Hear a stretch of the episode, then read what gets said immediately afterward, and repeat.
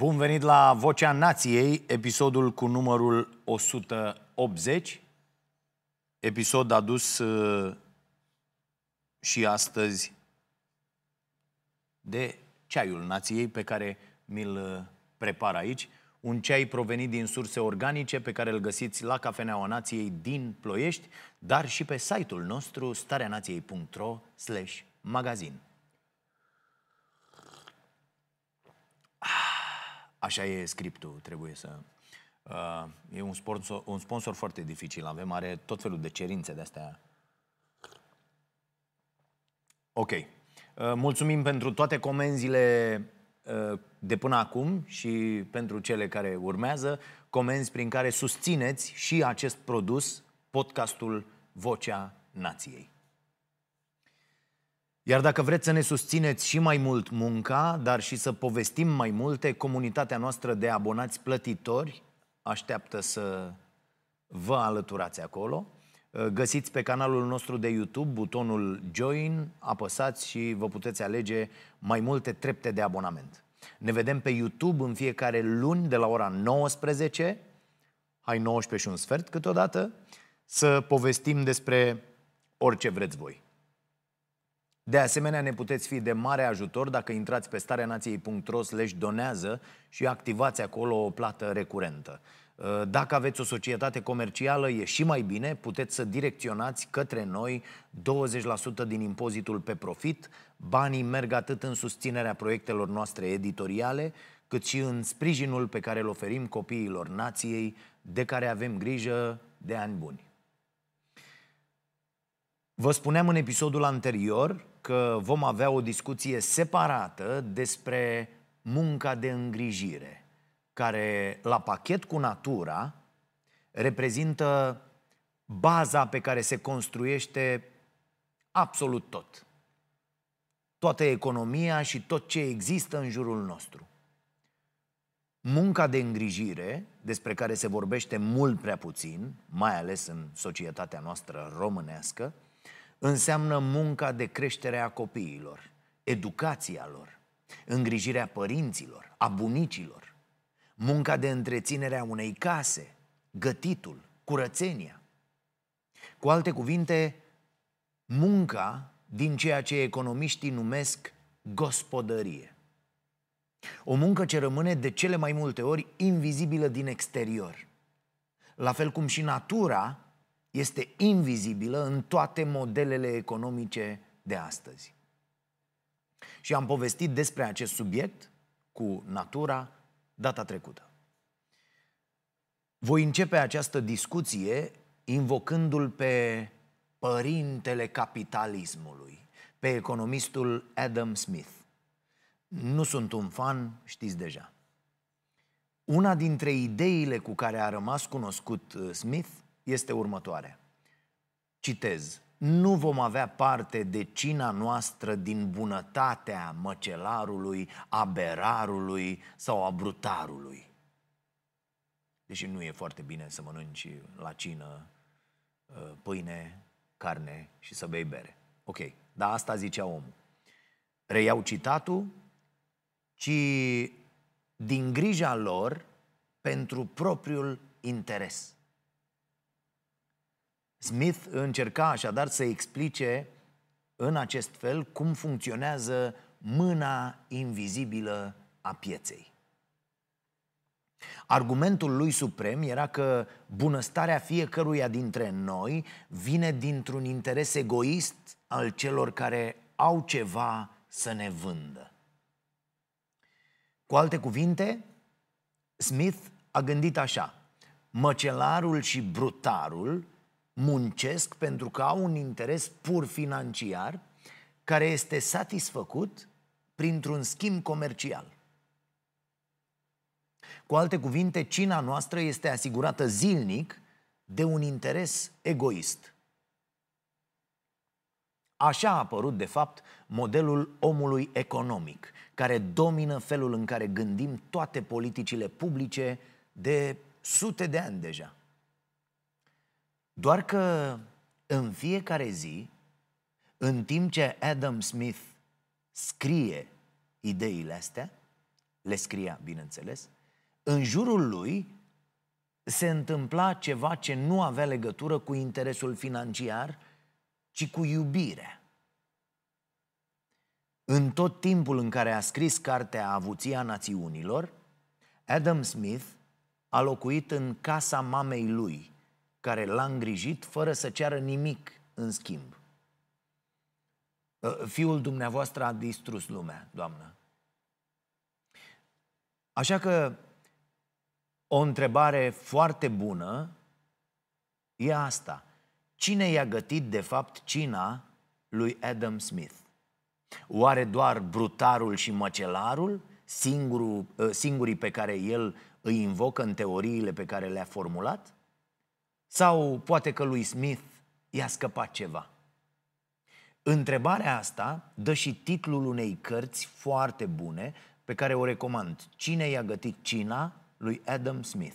O carte scrisă de Catrine Marsal și tradusă la noi la editura publică. O carte mai veche, dar la fel de actuală și azi, cum era în 2016, atunci când a fost tradusă. V-am mai spus despre această carte aici la podcast, uh-huh, cu ani în urmă. Ce să facem? Suntem vechi, domnule.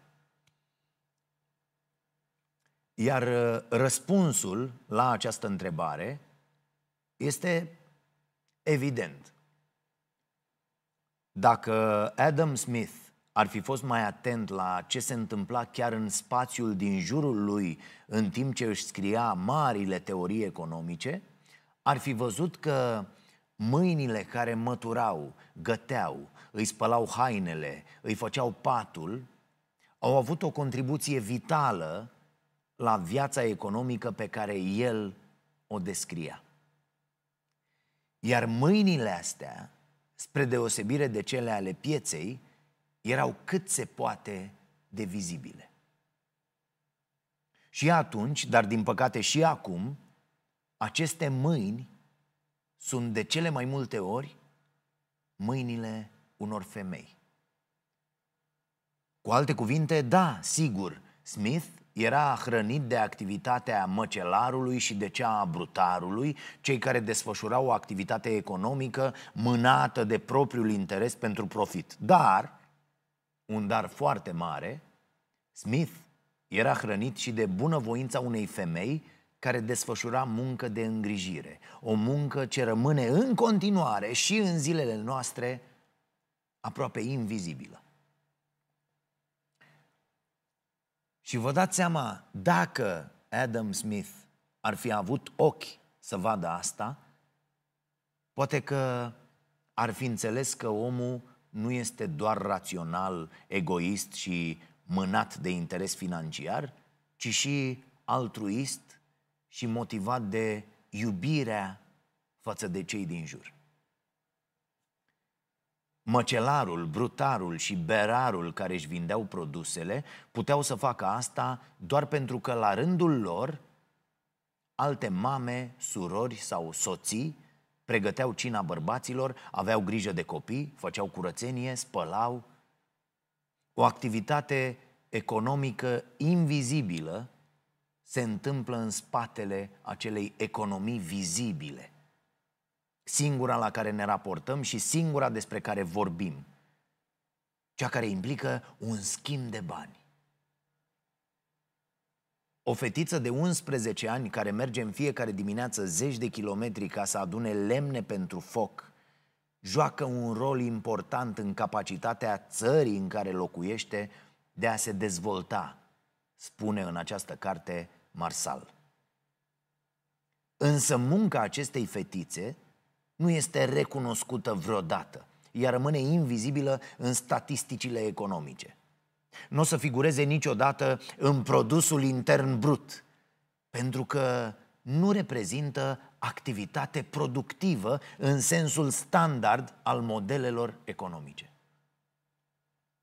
Așa că Adam Smith a răspuns doar pe jumătate la întrebarea fundamentală a teoriei economice și a primit cina doar pe jumătate, datorită faptului că niște negustori și-au urmărit interesul de a vinde. Peste asta a venit jumătatea cealaltă. munca de îngrijire desfășurată de mama lui. Foarte frumos spune autoarea că economia nu este construită doar cu o mână invizibilă, ci și cu o inimă invizibilă.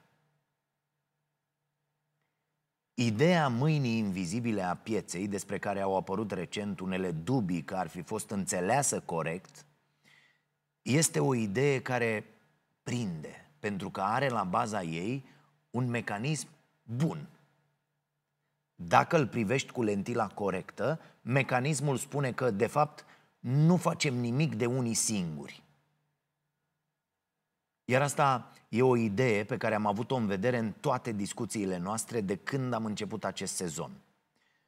Producem foarte puțin sau chiar nimic din lucrurile pe care le consumăm. Depindem în mod fundamental de cei din jurul nostru, de cei ce cultivă fructe și legume, de cei ce construiesc uh, ustensilele folosite în agricultură, de cei ce produc electricitatea și în special de sincronizarea tuturor acestor oameni, astfel încât în orice moment noi să ne putem bucura de tot ce se poate produce într-o economie fără nicio întrerupere. Ați văzut ce s-a întâmplat în secunda în care o singură verigă din tot lanțul ăsta de muncă a fost blocată în timpul pandemiei. Totul s-a dat peste cap. Așa că piața chiar este un mecanism fascinant și funcționează într-adevăr ca o mână invizibilă care pune totul în mișcare. Toate criticile pe care le aducem capitalismului n-au nimic de a face cu asta. Piețele sunt bune. Ne dorim să trăim într-o economie de, pe, de piață. Ceea ce nu ne dorim e să trăim și într-o societate de piață. Din păcate însă se întâmplă. Adam Smith a rămas cunoscut ca un critic al intervenției guvernelor în economie. Dacă guvernul intervine și propune măsuri care să asigure bunăstarea oamenilor, teoria spune că se pierde această motivație a propriului interes, cea care pune totul în mișcare. Guvernul distruge prin intervenția lui mâna invizibilă, nu? Se pare însă că economiștii care au răspândit ideile lui Smith nu i-ar fi citit de fapt operele, iar cei care chiar le-au citit au analizat și spun că de fapt părintele capitalismului nu ar fi sugerat vreodată că piața va rezolva orice problemă.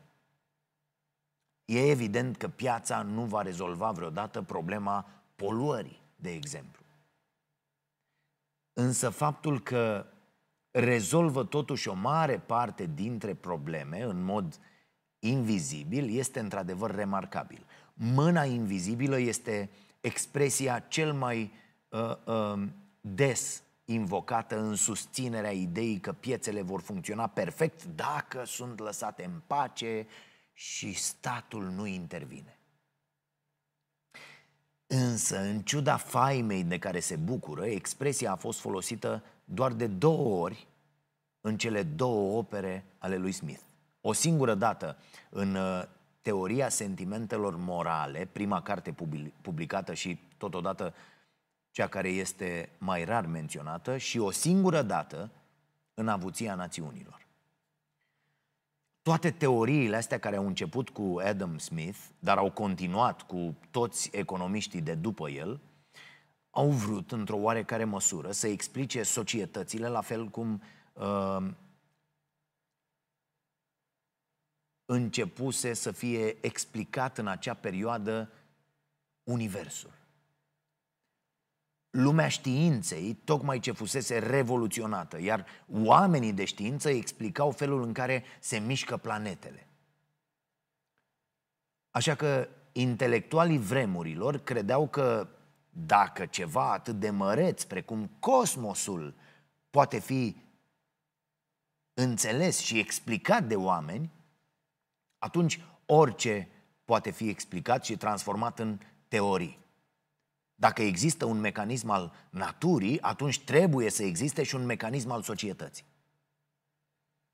Oamenii de știință ziceau așa, dacă vrei să înțelegi lumea, împarte-o în bucățele, du-te până la cea mai mică bucățică, bucățică, până ajungi la atom. Iar dacă înțelegi atomul, vei înțelege cum funcționează totul. Economiștii au încercat să facă la fel, iar cea mai mică unitate la care au ajuns ei a fost omul, individul. Dacă înțelegi individul, vei înțelege societatea, au zis ei. Pentru că societatea este doar suma indivizilor care trăiesc în ea. Problema e că oamenii s-ar putea să nu fie la fel de ușor de studiat precum un atom. Oricât de ciudat ar suna asta. Omul nu este rațional și previzibil, așa cum l-au descris economiștii. Și sub nicio formă nu este mânat doar de propriul interes, așa cum arată modelele economiștilor. Economia nu este o știință, oricât ar încerca economiștii să ne convingă de contrariu.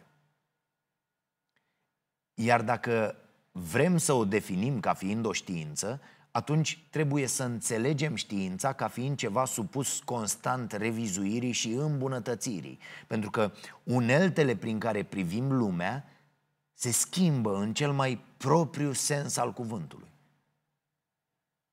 Se lansează în spațiu telescoape mult mai puternice decât cele lansate în deceniile anterioare, cu tehnologii mult mai performante. Iar imaginile pe care ni le transmit astăzi aceste unelte schimbă complet înțelegerea astronomilor asupra Universului.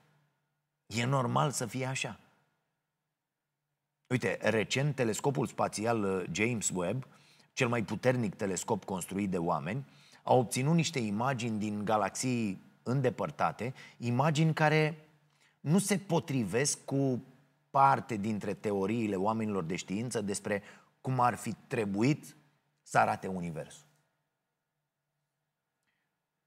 Universul timpuriu.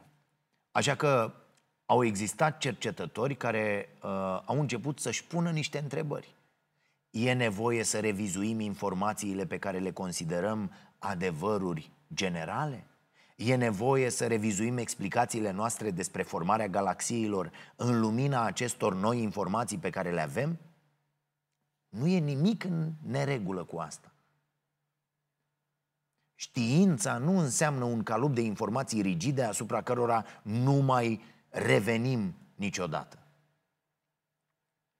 Așa că, da, dacă ne gândim la știință în acest fel și o tratăm ca atare, atunci și economia este o știință, una care are nevoie constant de revizuire. Deseori însă, pentru economiști, lucrurile sunt chiar mai clare decât funcționarea Universului. Chiar și studiul cerului s-a schimbat, însă economiștii încă se uită la stele pe cerul lui Newton, cum excelent spune Catrine Marsal în cartea ei. Iar pe cerul pe care se uită economiștii, munca de îngrijire lipsește cu desăvârșire. Chiar dacă ni s-au tot uh, pus în față lentilele și ustensilele potrivite prin care să o vedem. Ni s-au pus în fața aceste lentile și în timpul crizei financiare din 2008. Și atunci, la fel ca acum, în perioada pandemiei, au ieșit la iveală toate lucrurile pe care m, perioadele normale, să zicem așa, le ascund. Unul dintre ele a fost diferența dintre femei și bărbați în privința uh, asumării de riscuri uh, și uh, a valorilor după care se ghidează în afaceri. Dacă Lehman Brothers ar fi fost Lehman Sisters, criza financiară din 2008 ar fi avut efecte diferite. Așa a declarat uh, uh, Christine Lagarde în 2010, când încă era ministra de finanțe a Franței. Apropo, că tot am vorbit despre Islanda data trecută, un fond de investiții privat islandez, gestionat în totalitate de femei, a fost singurul care a depășit criza din 2008 fără probleme.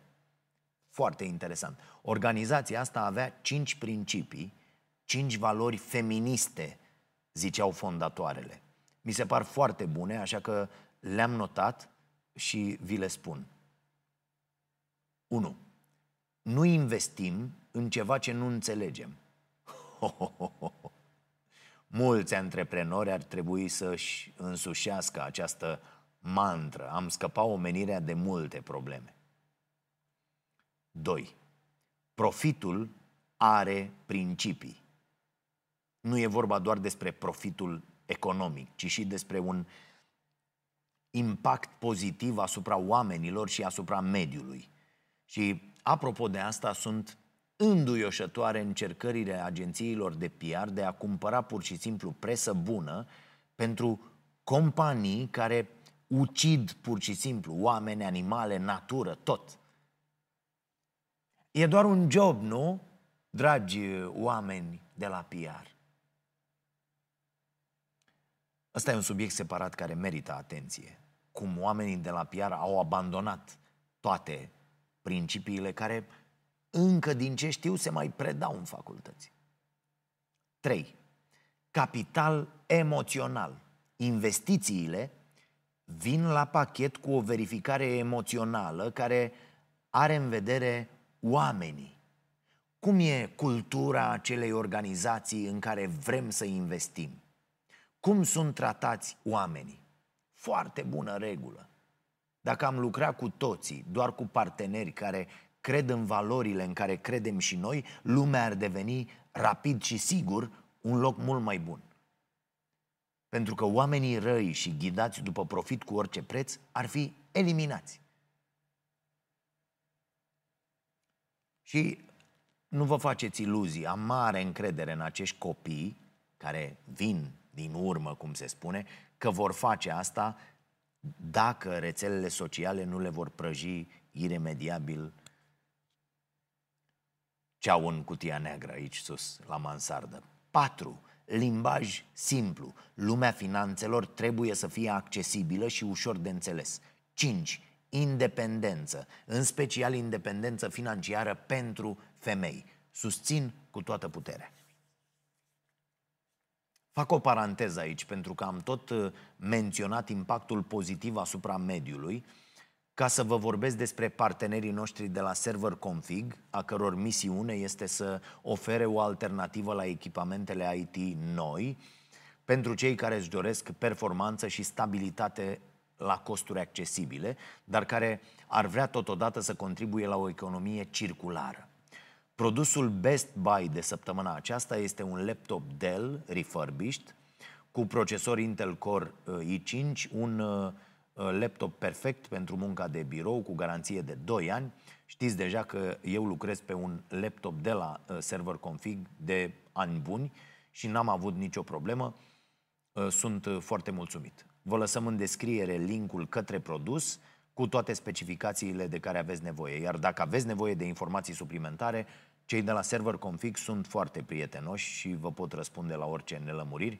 Aveți pe site un număr de telefon pentru asta. Primiți inclusiv poze cu produsul înainte să-l comandați.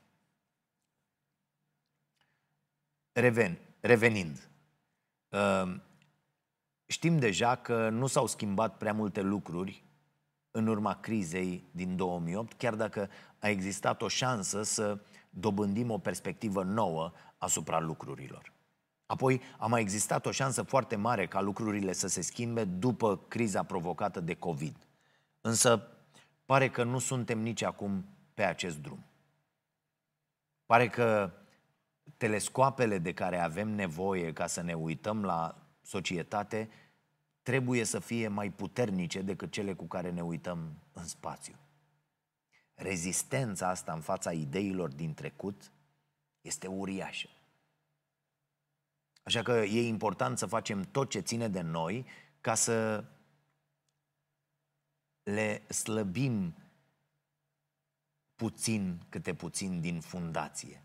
De asta și purtăm aici aceste discuții. Și vă mulțumesc pentru mesajele pe care le trimiteți după fiecare episod. Uh, sunt foarte multe mesaje care încep așa. De când am, uh, de când ascult vocea nației, am uh, reînceput să citesc sau am început să citesc și um, mi s-a schimbat viața. Extraordinar. Contează pentru noi. Pe lângă acea placă celebră a coanei Thatcher că nu există societate, mai există o expresie foarte des folosită în economie. Nu există prânz gratuit. Uh, Marsal spune că ar trebui să mai adăugăm ceva. Nu există îngrijire gratuită. Dacă nu contribuim cu toții la nivel de societate la activitățile de îngrijire a copiilor, spre exemplu, atunci cineva trebuie să se ocupe de asta. Dacă nu construim un sistem adecvat de îngrijire pentru vârstnici, cineva trebuie să se ocupe și de asta. Iar acel cineva, din păcate, este aproape întotdeauna o femeie. O femeie care fie face asta în timpul ei liber, fie renunță la muncă sau lucrează mai puțin și încasează, deci, mai puțin bani. Da, există și tați și bărbați care fac asta, dar m- mm, statistica ne arată că sunt mult mai puțini. Există părinți singuri care lucrează în ture de noapte ca să-și poată duce copiii la școală dimineața. Părinți care renunță la multe ore de somn cu consecințe grave mai târziu în viață pentru sănătatea lor. Și discutam zilele trecute cu soția mea despre revenirea ei la sală și uh, îi explicam eu înflăcărat acolo, cum mă prind eu ca prostul de obicei, ce are de făcut, cum, program, tot, tot, tot, tot, tot. Și ea a ridicat problema timpului. Și eu i-am tăiat-o imediat, spunându-i că nu se poate să nu găsească timp. O zi da, o zi nu, să, să meargă să facă un program de o oră și jumătate la sală. Și mi-a spus programul ei, care e legat de programul lui Robert. Uh, copilul pe care îl mai avem acasă în îngrijire. Uh, el e foarte încărcat în această perioadă. Și mi-a spus nevastă mea ceva care m-a redus la tăcere și m-a făcut să mă rușinez pentru nesimțirea mea. A zis așa, tu poți să faci toate astea pentru că programul tău depinde în mare măsură de tine. Și avea dreptate. De-aia și tot caut, de pildă, să scap de naveta asta care mă face indisponibil total, cel puțin trei, dacă nu patru zile pe săptămână. Iar eu sunt un caz fericit, pentru că tot reușesc să-l iau pe Robert de pe capul uh, Monicăi cel puțin trei zile din șapte, dacă nu patru, câteodată. Și să fac și curățenie și ce mai trebuie. Dar cei mai mulți nu reușesc asta, nu ajung să-și decidă programul ca mine. Ca mine azi, ca aproape 20 de ani am muncit 16 ore pe zi, 7 din 7.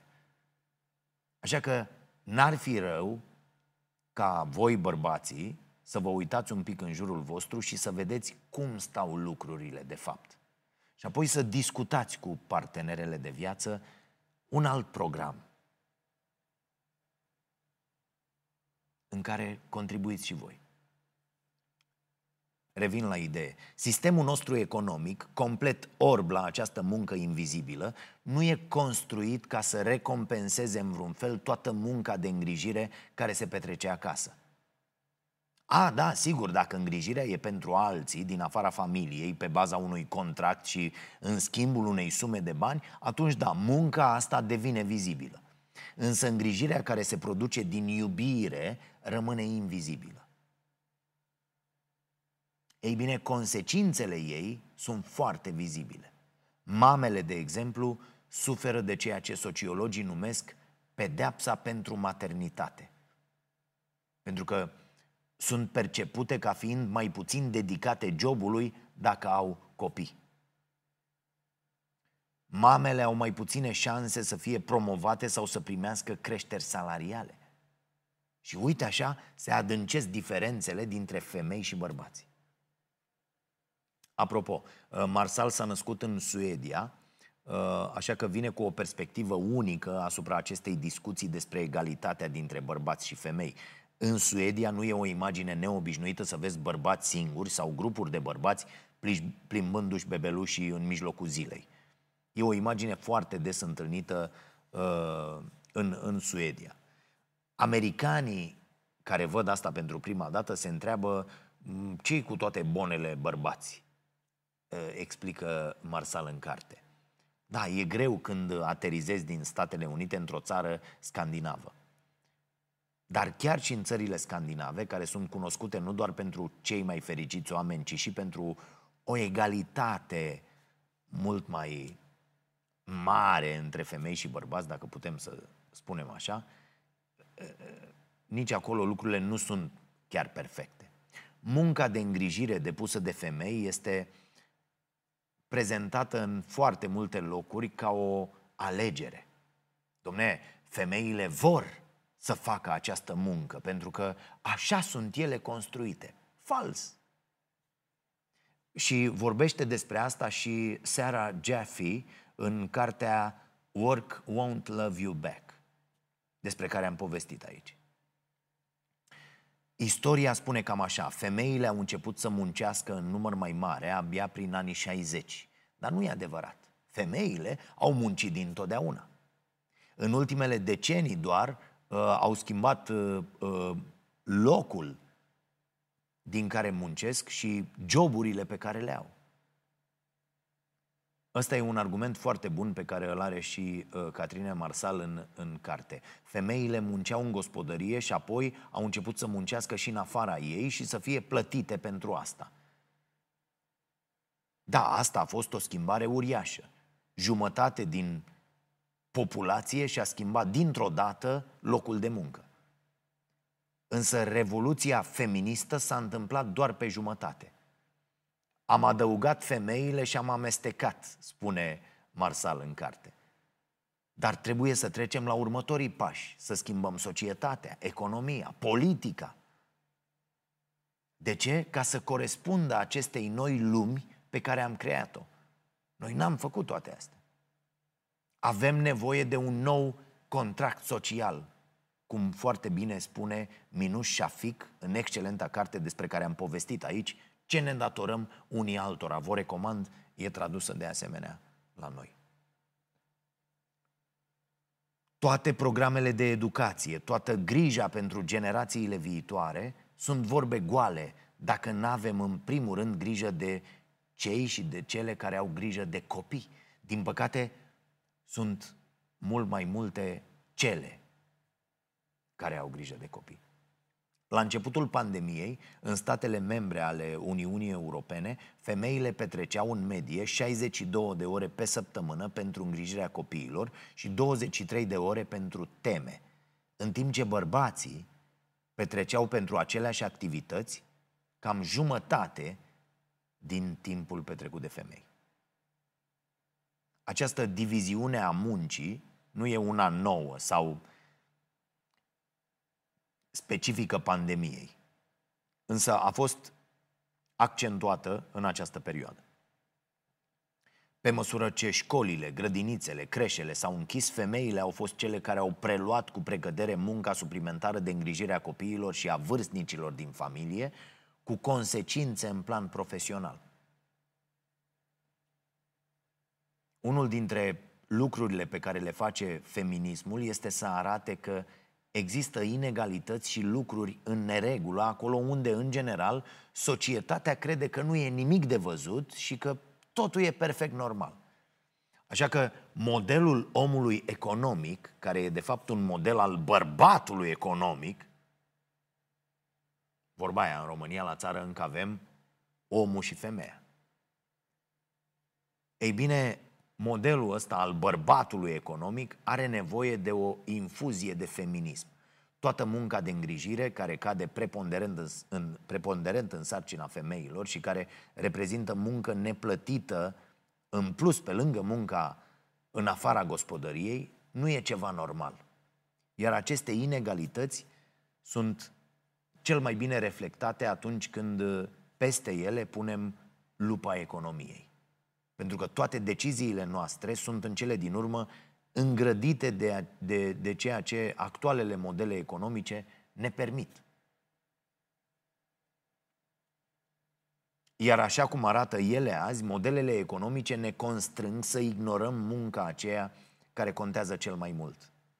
Cel mai mult în lume. Avem priorități greșite, alocăm resurse greșit și eșuăm pur și simplu în a înțelege ce nevoi au oamenii înainte să se transforme în acei oameni economici.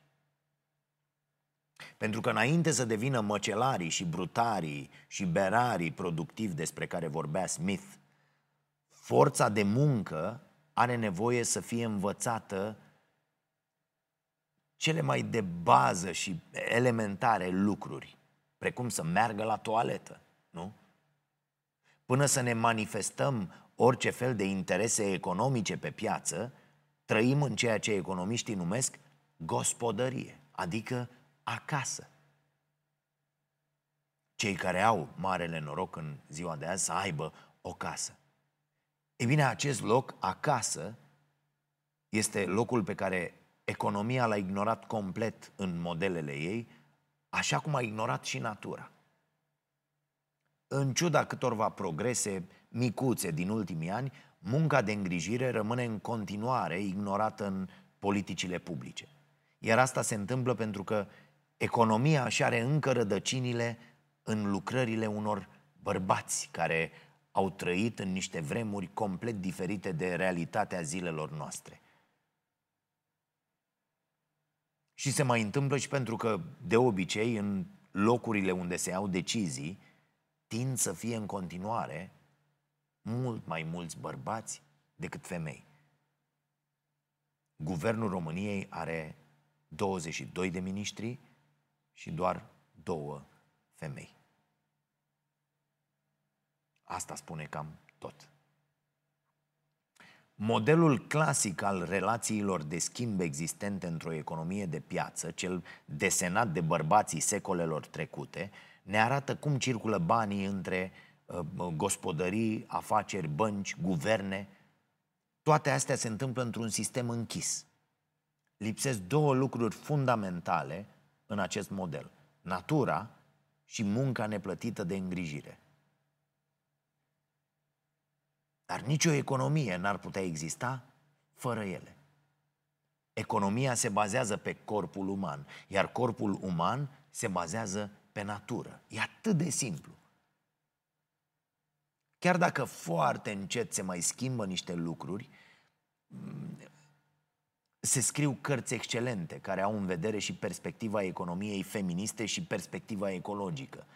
Cărți precum cele scrise de economistele Kate Rayworth sau Mariana Mazzucato, femei care trăiesc azi, în prezent, aceleași vremuri ca noi și care se confruntă cu aceleași realități. Kate Rayworth, de exemplu, desenează un model al economiei în care toate sistemele de susținere a vieții pe pământ sunt luate în considerare.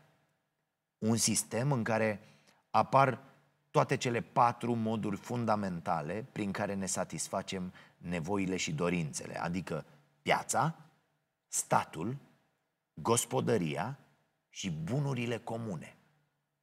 Aerul pe care îl respirăm, pădurile, rezervele de apă. Aceste patru spații sunt interconectate și se influențează reciproc.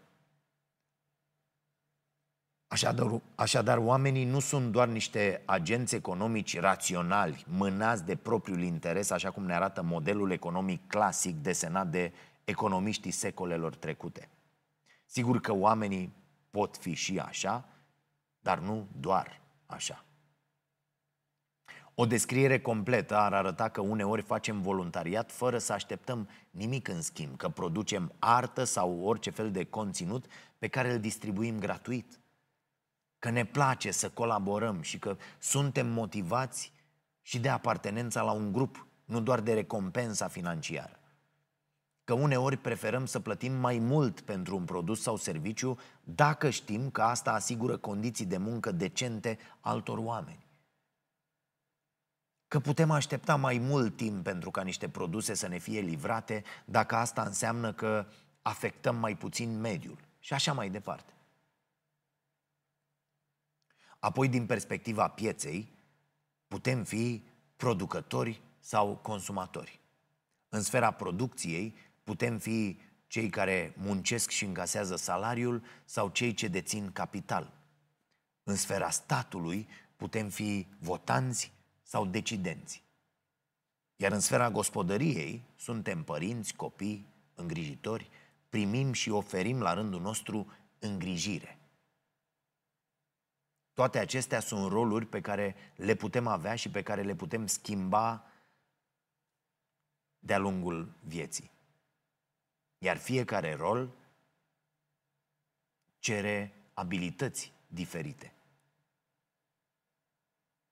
Însă e foarte important să fim conștienți de faptul că piața și statul, cele care ocupă deocamdată podiumul intereselor uh, economice, se bazează în mod fundamental pe gospodărie și pe natură. În absența îngrijirii de care avem parte acasă și în absența sistemelor de susținere a vieții pe care ni le oferă planeta, nu putem participa la producția, schimbul și consumul de bunuri economice. Modelul economic propus de Kate Raworth, despre care am vorbit aici, se numește Donut Economics, ia în considerare toate aceste lucruri.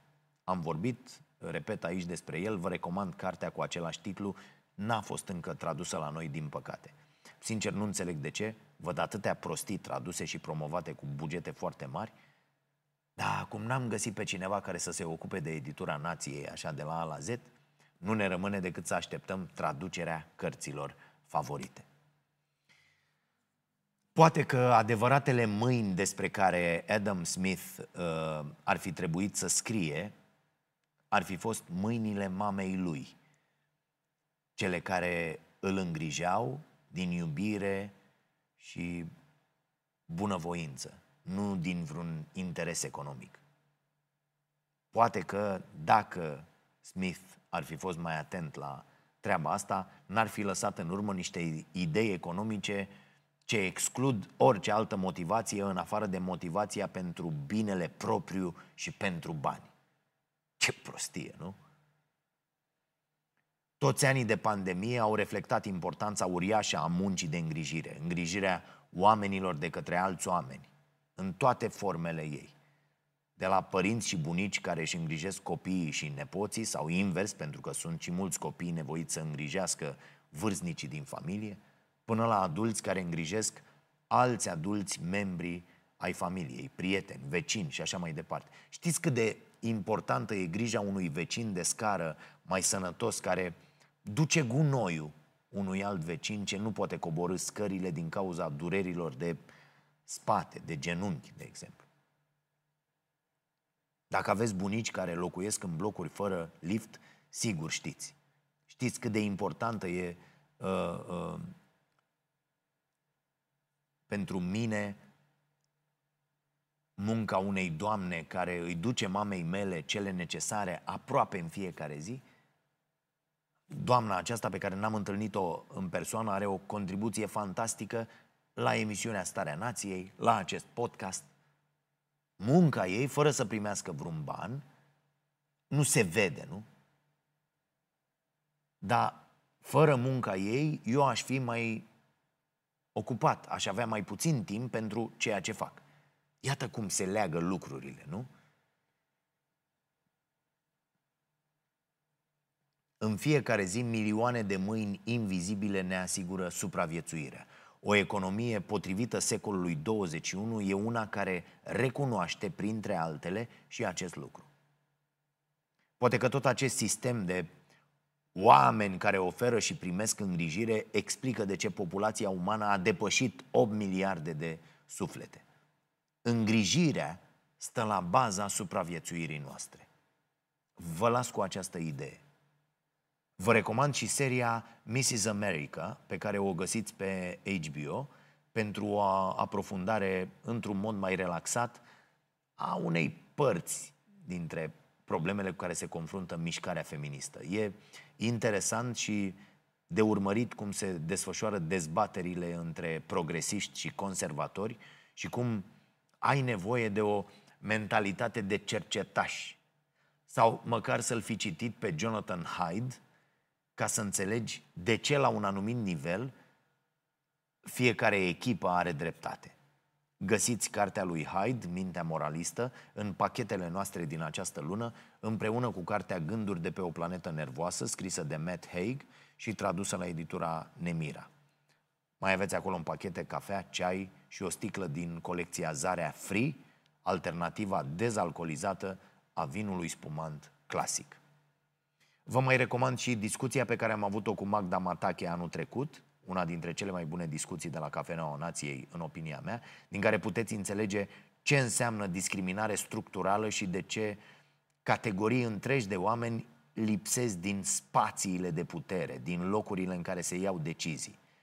De asemenea, vă recomand seria uh, pe care sperăm să o reluăm în curând, Nația, genul feminin, realizată de Oana Băluță. Găsiți episoadele pe canalul nostru de YouTube, Starea Nației Oficial. Să vă fie bine, iar apoi, dacă puteți, să le faceți bine și celor din jur. thank you